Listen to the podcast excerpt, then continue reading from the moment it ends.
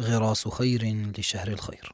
السابع من رمضان لعام 1444 وما تنفقوا من خير يوفى إليكم وأنتم لا تظلمون.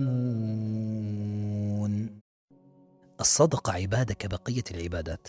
يتضاعف أجرها في رمضان ولكنها تمثل شعارا للمتقين ولواء للصالحين المصلحين. بها تتطهر القلوب من أدران التعلق بالدنيا. وإن كان الدعاء والصيام متلازمين فإن رمضان والصدقة لا يفترقان. وإذا أخرجت الصدقة في رمضان تحلت بشرف الزمان ومضاعفة الثواب عليها. يا معشر زراع الخير المتاجرين مع الله. ها هو شهر الخير أقبل إليكم وبفيض الله ونفحاته حلت البركة عليكم. وها هو شهر الجود والإنفاق شهر النفوس السخية والأكف الندية. قد نزل بساحتكم. فأروا الله من أنفسكم خيرا يوفكم خيرا أعظم. وتذكروا أن نبيكم صلى الله عليه وسلم كان أجود الناس وأجود ما يكون في رمضان.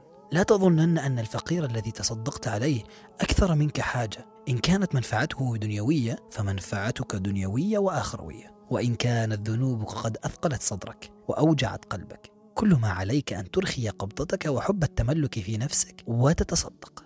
وهذه جملة من النوايا جددها في نفسك. واجمع عليها قصد قلبك مستعينا بربك. وتذكر وأنت تقدم صدقتك أنها زكاة للنفس نماء لبدنك مرضاة لربك. ودفعا للبلايا والرزايا ورغبة في استدامة النعم بشكرها ورهبة من زوال النعم بكفرها وطمعا في الخلف من المنعم المتفضل وهي يقين بما عند الرب برهان عملي على الإيمان القلبي مخالفة للشيطان في أمره بالبخل ونهيه عن الكرم. نعيم في القبر ظل يقيك حر الشمس يوم الحشر وقاية من نار ربك ودخول للجنة من باب المتصدقين بإذن الله. واعلم أن الصدقة لم تنحصر يوما بمال فما تنفقه من راحتك ومشاعرك بل ما تقدمه من علمك وجاهك ووقتك سيخلفه الله عليك أضعافا مضاعفة. وإن كانت أمنيات أهل القبور كما أخبرنا الله عز وجل أن يعودوا للحياة فيتصدقوا. رب لولا أخرتني إلى أجل قريب فأصدق.